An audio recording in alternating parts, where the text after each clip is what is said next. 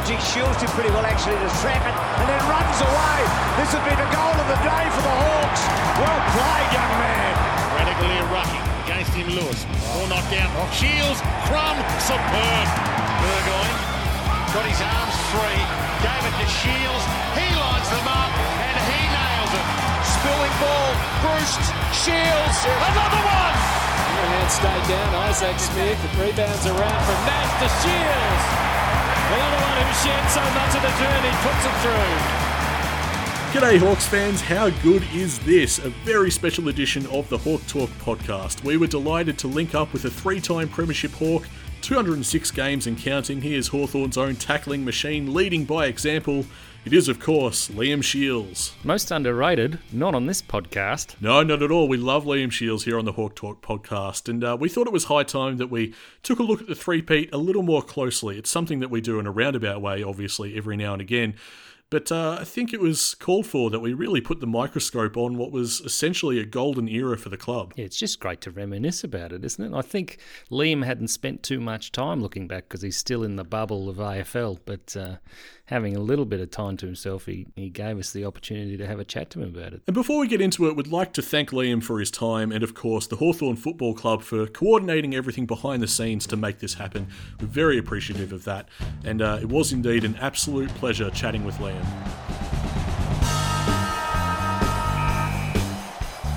Liam Shiels, the barometer of the Hawthorn side. the most underrated Hawk, according to your own coach. That's got to be good, hearing that. It's nice. I don't think I've ever been described as a barometer before. So That might have been us, to be fair. Now that's how it seems whenever you're on the Hawthorn side is is going beautifully. It's, you can see uh, it just flows through the midfield there. yeah, I guess um, that's kind of my role a little bit in the side is just you know doing team things. Uh, you know, I'm probably not not a flashy player and don't do you know all the specky things that a, a few other players in the side do. So um, yeah, my role is basically just try to get in there, play play a role for the side, in under stuff, the tackling, um, the shepherds, the bumps, and things like that. So that's what gets you game every week. So that's what I try to do. But you uh, you would have stood out early because um, well you're the underager of the of the draft, and we've heard stories about how Hawthorn got an absolute steal. Yeah, I think I made the draft by um, two days. So I was yeah, 29th of April, and the cut-off was two days later. So um, I think that year was the last year that clubs could have access to 17-year-olds, and uh, the club picked up myself, uh, Luke Loudon, and Shane Savage, who were all 17-year-olds. So um, yeah, I was quite lucky. I still had a year of school to finish off at Aquinas College in Ringwood. So Yeah, how, how did that go, juggling that? Oh, yeah, it was the best year of my life, I think. Um, for school, I just told the school that I had uh, footy commitments, and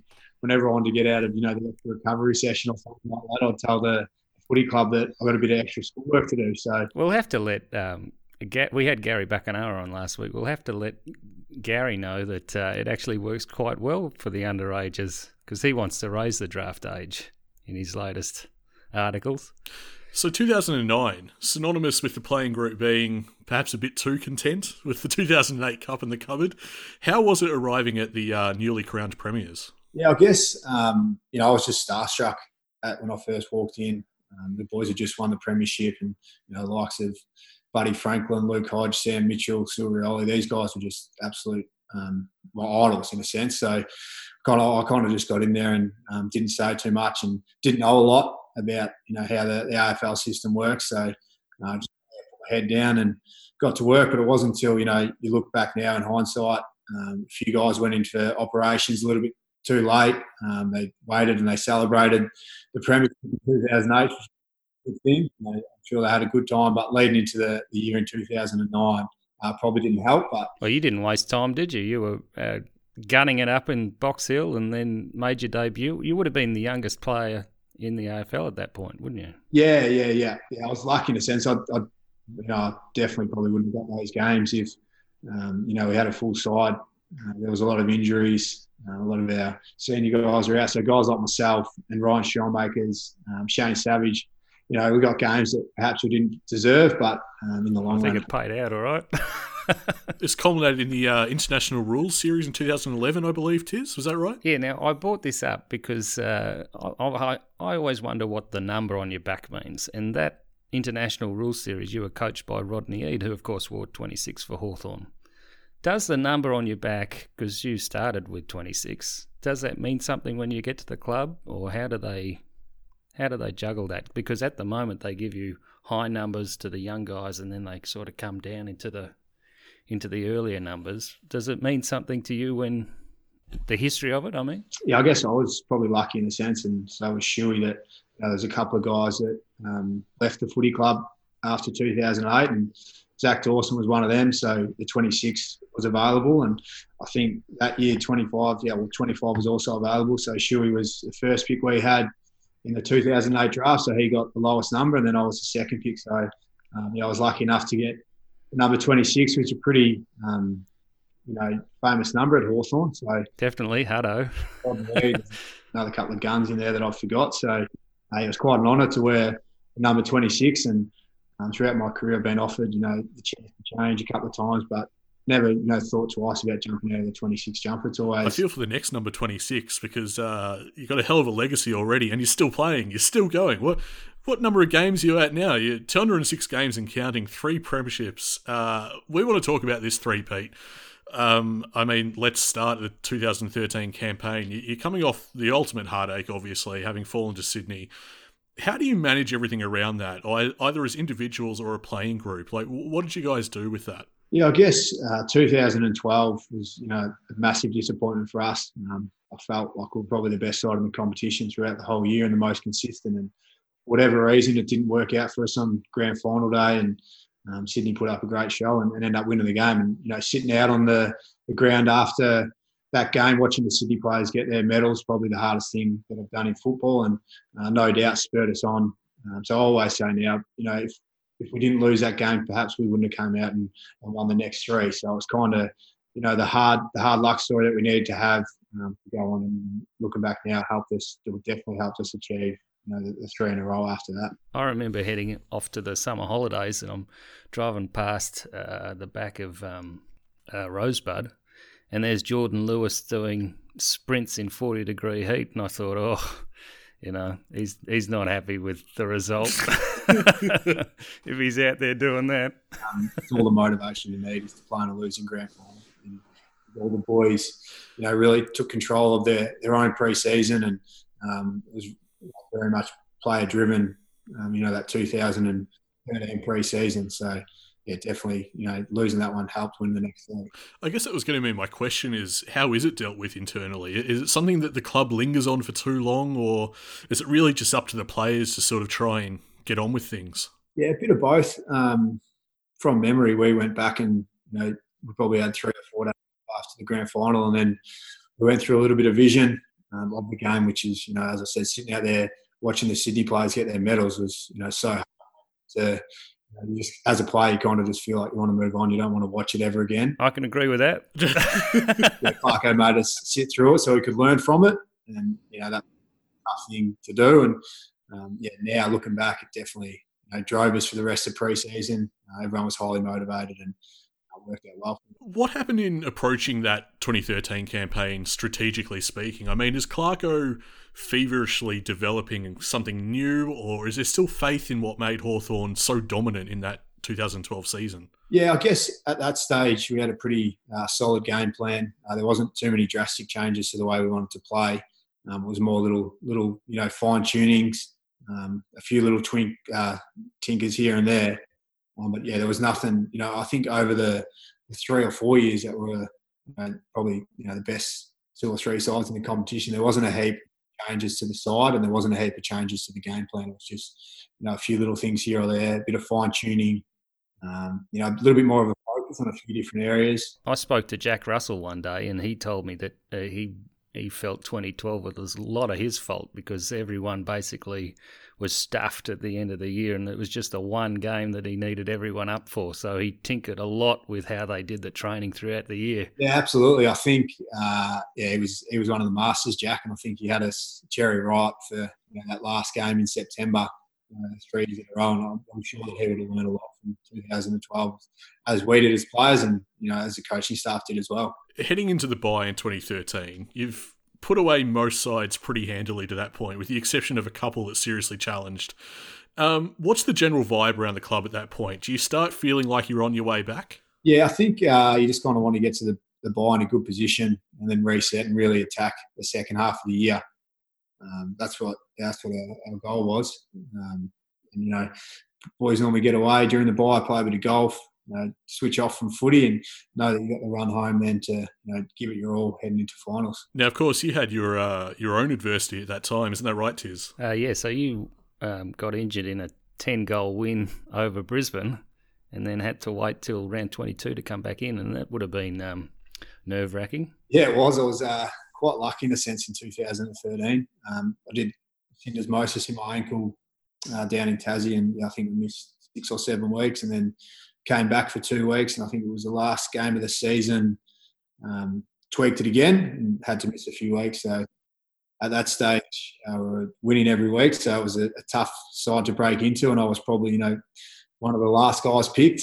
So uh, I was quite lucky in the sense that uh, Cyril got injured. Think had a slight hammy and missed two weeks. I came in for the, the first final and played okay, and was lucky enough to hold my spot the rest. But yeah, it was a, a very, uh, very nervous time for me. You, you held on for, um, well, I mean, obviously what followed was pretty famous all round, but one of the most famous wins in Hawthorn's history now, uh, beating Geelong finally. I mean, at that point, Geelong, Geelong are essentially Hawthorn's kryptonite for whatever reason.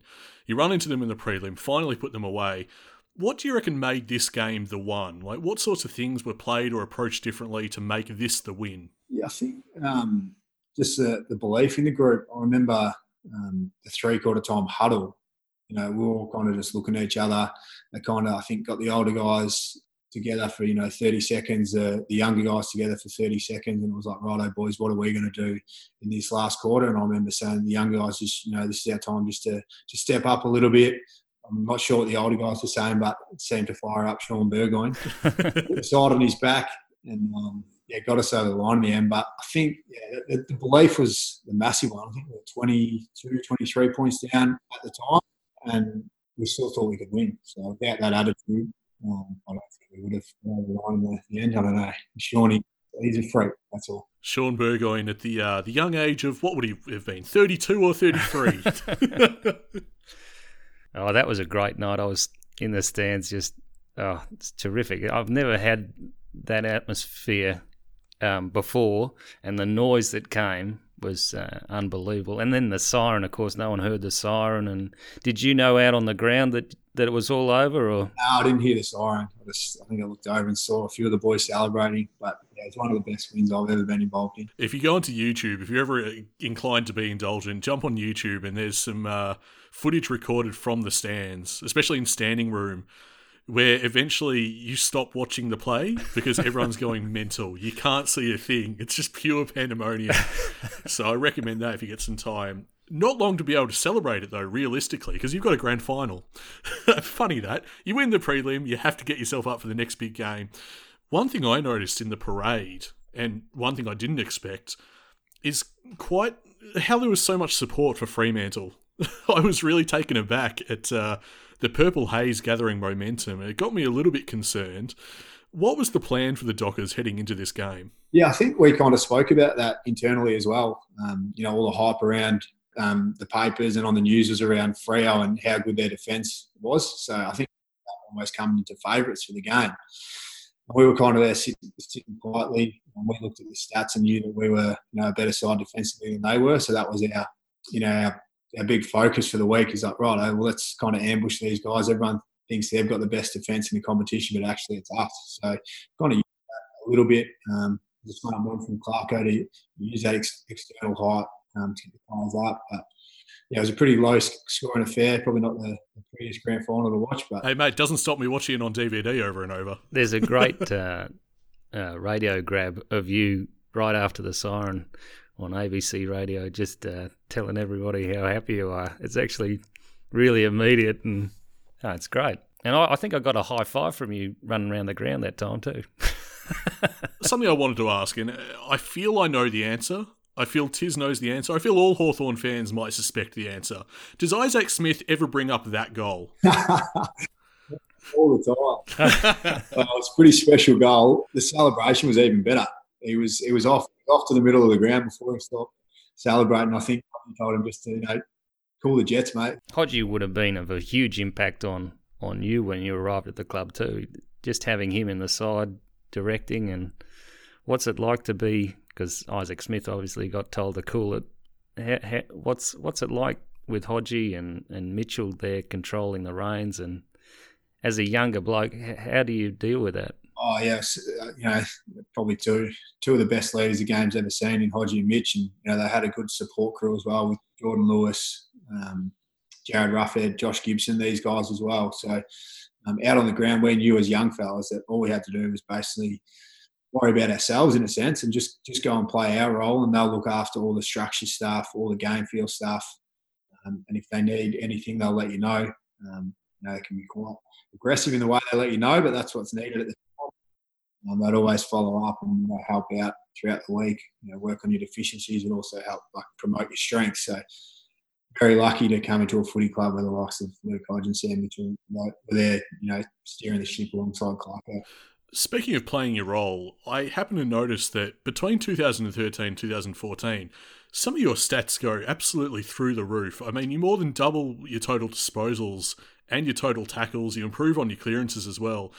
Are you being deployed differently for this season for 2014? Have you got a new role or what's going on there? Yeah, probably. Um, you know, given a little bit more responsibility just to, to go through the, the midfield and win my own footy. Um, up until that uh, period of time, I hadn't been playing that consistently, so I kind of found my niche in the side was as a run with player, which I quite enjoyed and was getting me a game every week. But um, yeah, Clarko kind of came to me and said, "Oh, feel like you can go to the next level if you give him a little bit more time and responsibility in the guts." So that's probably why the, the, stats trended up through those years. I guess things would have had to have changed overall. I don't want to linger on it too long, but you have to talk about Lance Franklin leaving the club. It's just an essential narrative of that time.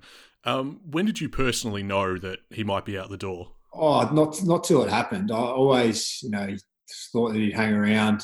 Um, you know, it was all over the papers and things like that. But you know, you like to think that he was going to hang around, and then and then if he did go, he's going to GWS, and you know that's fine. You know, startup club, a pretty young club, um, club that we probably you know, we're going to get the wood over for the next few years when they were developing. But yeah, the biggest shock for me is that he ended up at Sydney. Strategically speaking, how significant was that? I mean, I imagine a lot would have had to have been changed. Yeah, I think because um, he was such a focal point up forward. I know every time I got the ball running through the midfield, if you put it in Bud's vicinity, he was going to mark it or, or do something special with it. So, and he does stand out. He once he puts his arms out and he calls for it on the lead, you just feel like you have to kick it to him. So um, I guess it made us a little bit um, less predictable going forward.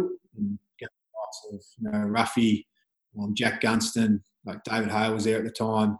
You know, a little bit more opportunity because the ball was kicked to them more often, and um, you know, our small forwards, at the three amigos, I think, you know, grew in that aspect as well, that they got more opportunities going forward. But I think, yeah, the big thing was just less predictable. I, I think that rings true because I seem to recall that year there was some side just still putting away by over 100 points. I think St Kilda at one point, uh, which is insane to think you're doing that without the best forward in the comp. But one of the big stories um, of that year, I've actually pulled an article from June 10, 2014, so right in the middle of the season.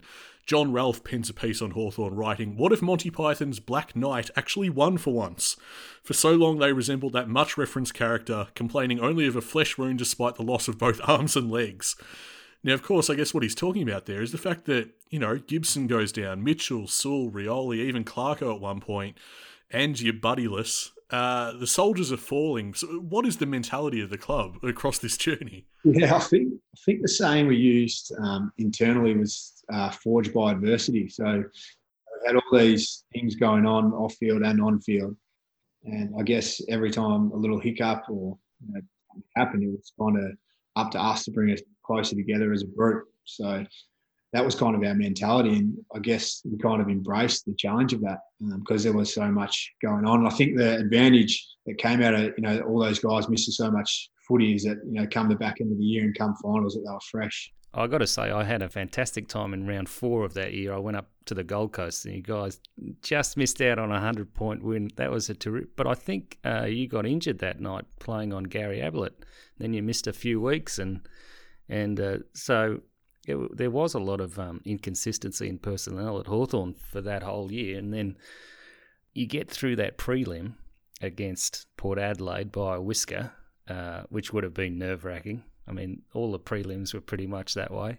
But um, then it's Buddy. Is it all about Bud in the change rooms or in the addresses, or how much of an impact did having Bud playing for uh, Sydney have on the psyche of the other players? Yeah, uh, Bud wasn't spoken about too much at all internally. It was, um, if anything, you know, speaking about the 2012 grand final, how Sydney got over the top of us and we, we owed them one. But um, yeah, Bud, we just treated Bud like, you know, he's one of, you know, another player wearing the, the red and white.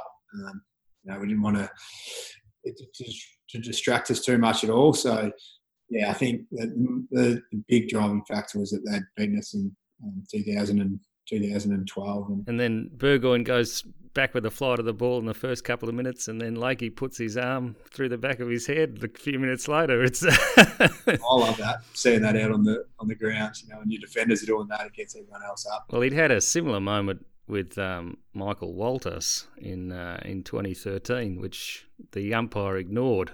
Um, Longest man I've ever met, Brian Lake. Really? And he knows all the pressure points and how to wrestle. So um, yeah, mess with him. No, I'm not inclined to myself.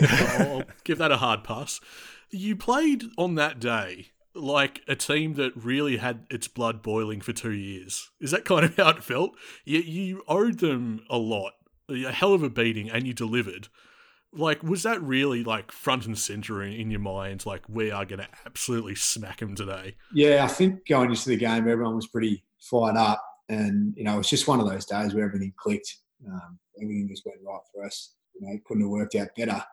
But yeah, no doubt we'll fired up from 2012, and I think you know we looked a little bit into the history of Hawthorn. You know, the 88, 89 back to back, and we wanted to do that as well. So uh, you had a video. It was at the start of that final series. It was Jason Dunstall presented some sort of video to you that was supposed to inspire. Am I getting that series right? Or yeah, that's right. Yeah, I remember that clearly. But yeah, I think when you're still when you're still playing, you don't really go back and reflect too often. Uh, we kind of learn after 2008. yeah, let's take it one game at a time, one game at a time. But there, would be room for big celebrations. There were, there's fantastic photos of you guys walking through the crowd and high fiving either side of you. And yeah, I think the 48 hours post win a, a grand final is uh, some of the best fun I'll have in my life. I think. What What was it that you attempted to do for the Sydney game. Because I mean, as you say, like you hit every note perfectly. It was, it just went according to plan. But what was the plan? Yeah, to be honest, I can't remember exactly what it was. it's all right.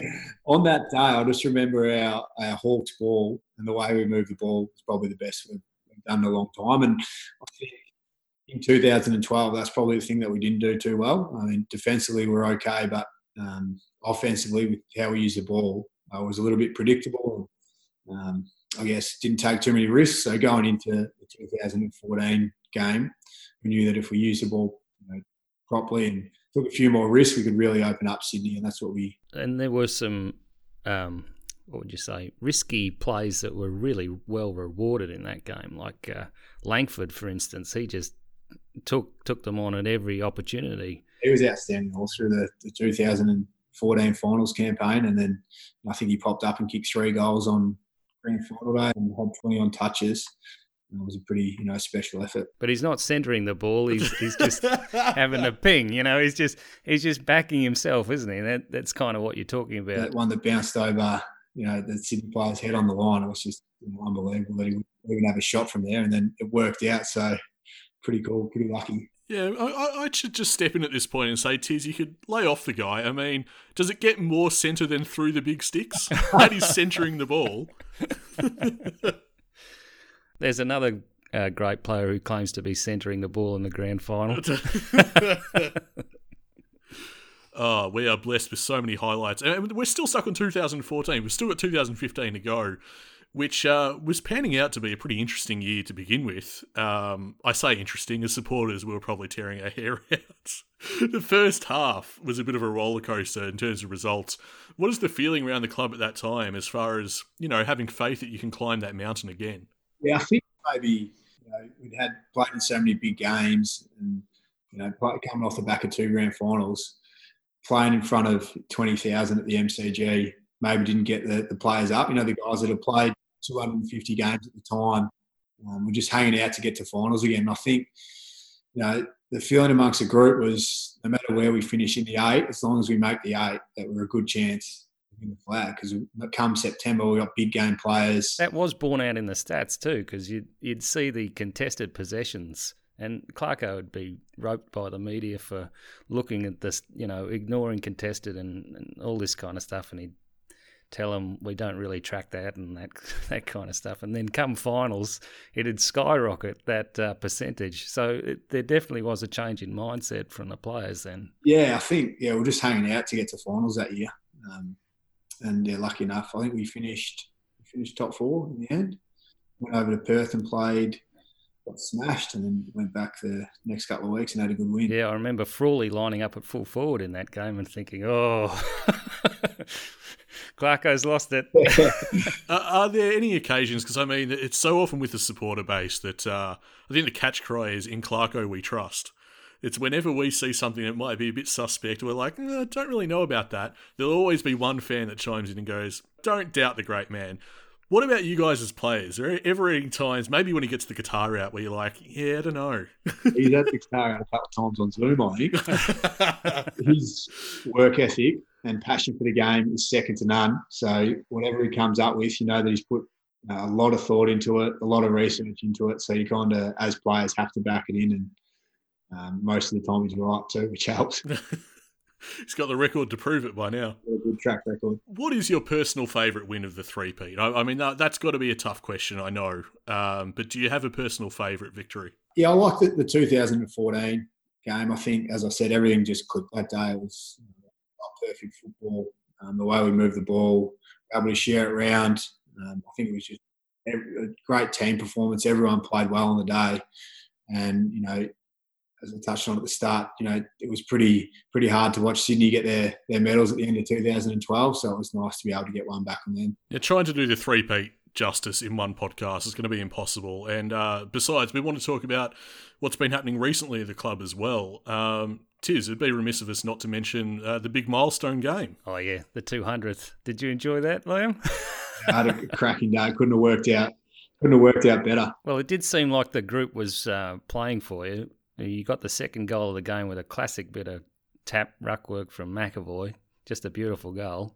It just seemed like the boys lifted. You were in front at every change, and I think you kicked another goal in, late in the third quarter um, from a similar thing, but that was uh, Mitch Lewis's tap down. Yeah, the, the ruckman looked after me that day, which is which is nice.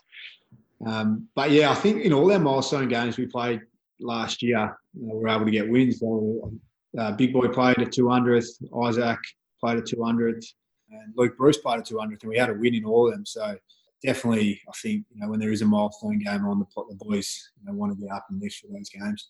We'll have a few beers after the game as well, so a lot better after we win. Are you running off Dangerfield beautifully?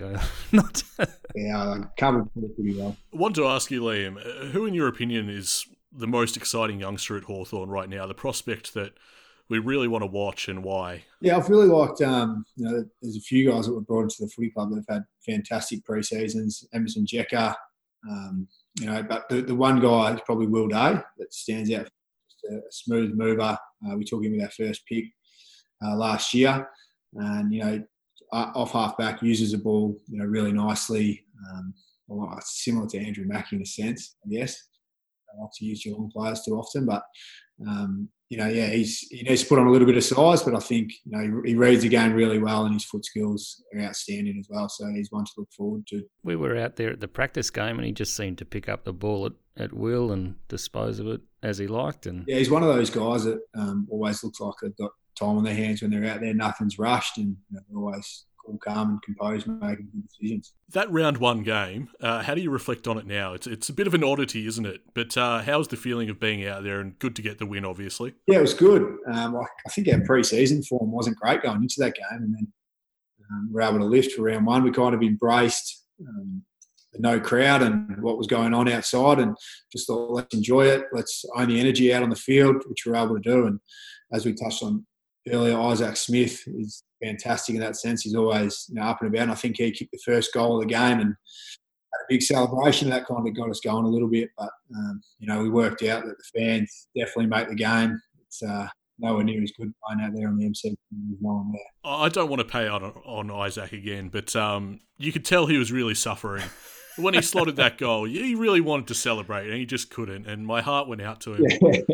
Yeah. that was a celebration more than anyone. So the the club's bringing bringing you all back for Monday. Is that right? The training's up and going, and I think we're still waiting on an announcement from the, the AFL. So I think today or tomorrow at some stage they're going to you know, come out and announce that. We're hoping to be back by Monday, but we still we're still unsure what the goal is. Customary question as we we look to wrap up here. I, I think it's becoming a staple of our interviews. it might seem a bit odd, but uh, how are you, Liam? How's things? How are you going? Yeah, I'm good. I'm uh, yeah, loving life. Uh, getting married in November, hopefully, if everything plays out the way it should. I really miss footy, but you know, I really enjoyed isolation, um, something different. I've spent a bit of time with my fiance, um, which I don't see a heap, you know, just she works at night. She's a dance teacher, and I'm you know, kind of ships in the night when I'm getting home. So isolation's been good, but I'm you know definitely looking forward to getting back out there. And there's a bit of light at the end of the tunnel now, which is which is good and exciting to catch up with someone real life and have a kick at the footy would be nice. It's good that you've been able to pluck a silver lining from it, and uh, I guess just by your tone, it sounds like you're excited about the club generally and what what we're trying to do going forward. Yeah, absolutely. I think um, after round one, you know, had a pretty solid performance. I think we'll almost have a full healthy list now. Getting you know Jars and Blake Hardwick and a few of these guys that have had long-term injuries um, back now that they've had you know six or seven weeks off, and um, we've got a great dynamic at the footy club. We put in a heap of hard work over the pre-season, and you know we've stayed connected during this period. And I think one of the strengths of our footy club is you know we, we look after each other and we stick fat, and we normally adapt and embrace situations like this better than most sides. And um, you know, as we touched on before with Clarko, he's he's always working and um, his passion for the game is second to none. So I'm sure he's come out with a master plan and we'll, we'll get back out there we can uh, implement. It'll be an incredible um, premiership if it if it goes through, won't it? Some people say it'll be asterisks, but um, to me, it's like the ultimate. You have to adapt to ever changing conditions through this period, and it's just so much harder. I would imagine to win this. Yeah, absolutely. I think it'd be pretty cool to say you were the team that won it. Um, you know, the year that COVID nineteen um, affected the season. And as you said, it's going to take you know, the team that best adapts and embraces the situation win it this year. Was there anything you wanted to make mention of? I know you've got a couple of things on the go. Oh, got me Cuzzy hat on. Cuzzy Performance is just a um, you know a little performance centre out in Rowville where I grew up, so only five minutes from the footy club. Um, so it's similar to you know an F45 setup where we run hit classes, one-on-one PT. I do a little bit of footy mentoring stuff with a few younger kids, and we've also got you know Pilates and physio there, so that that keeps me busy away from footy. And it's been handy during this isolation period that I can go and lift some weights there as well. We saw Tom Mitchell's uh, thing he's put together. See, I model myself after Tom Mitchell, but mostly it's just the shapes. well, Liam, uh, I speak for all Hawthorn fans, I'm sure, and I say uh, we can't wait for you to get back to, to what you love doing. I think that's something that uh, people might take for granted. Is this is not just a job; it's something you clearly enjoy doing as well. And the way things are, it's shaken up your life. It's shaken up everyone's life. And I, I, guess just as a community of fans, we're all right behind you, and we can't wait to see you back out there again. Thanks very much, and you know, thanks for all the Hawks fans that have stuck with us. Uh, we can't wait to get back out there, and uh, yeah, we're very lucky that we've got such loyal supporters out there. Well, there it is, Liam Shiels. What a pleasure it was chatting with the uh, three time Premiership Hawk, 206 games, and he's going to go on with it later this year, hopefully. Yeah, I don't think he could feel underrated anymore, could he, Nick? I mean, we talked him up, but uh, it's very straight bat he plays, isn't it? It's very much, I played my role. He wasn't having it. Yeah, it's wonderful to um, to meet sportsmen who who have that kind of um, view of themselves and, and, and have the ego for it, but also don't need to project it there. I can't say I'm surprised. Uh, the way he goes about it on the footy field and, and off it, it seems as well. He's he's he's a quiet operator, but he's super dependable. I mean, for so long now, for so many years, he's just been an essential key component of this Hawks lineup, and uh, and from a young age too. Yeah, from a young age. Um, he's controlled. He's methodical.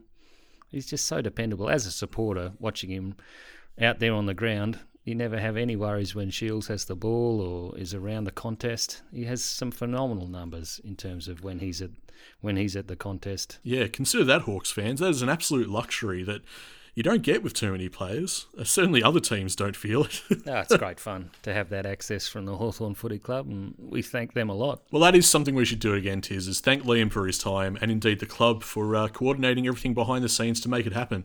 Um, this was an absolute thrill for us, and uh, we very much enjoyed it. And I'm getting real excited about EJ Oh, Emerson Jeka, yeah, I, I liked that. and Will Day. Yeah, it seems the club might have put that uh, pick 13 to good use, Tizz. So it's all of us that can't wait for footy to be back. Liam's itching to go. We're getting a little, you know, excited. We might be able to watch it on the telly again, but it's not going to be the same as actually being there. No, that's right. In the meantime, uh, be sure to keep up with us on all the social media platforms. Hey, if you enjoyed this, if you really loved this episode, uh, what you can do is jump on Apple Podcasts and uh, rate and review us there. We'd love to hear from you if you enjoyed this episode. Uh, Twitter as well, at Hawk Talk Pod on Twitter. We've uh, surged past 2,000 followers, and what a community we've built there. And don't forget Facebook. Yes, of course, facebook.com slash Hawk Talk Pod, and uh, the big one, patreon.com slash Hawk Talk Pod. If you feel like uh, slinging us a little bit of coin, uh, support the show, we'd really appreciate that. Actual player on the pod. This was a this was a goal this year, and we've ticked it off. Going to be honest with you, mate, I'm still buzzing a bit. it's been a good run for the podcast of late. Superb guest after superb guest, and uh, yeah, we have no intentions of slowing down. Fantastic, Nick. Talk to you tomorrow, mate. Oh, yes, the week's only just begun for the Hawk Talk podcast. We are a happy team at Hawthorn.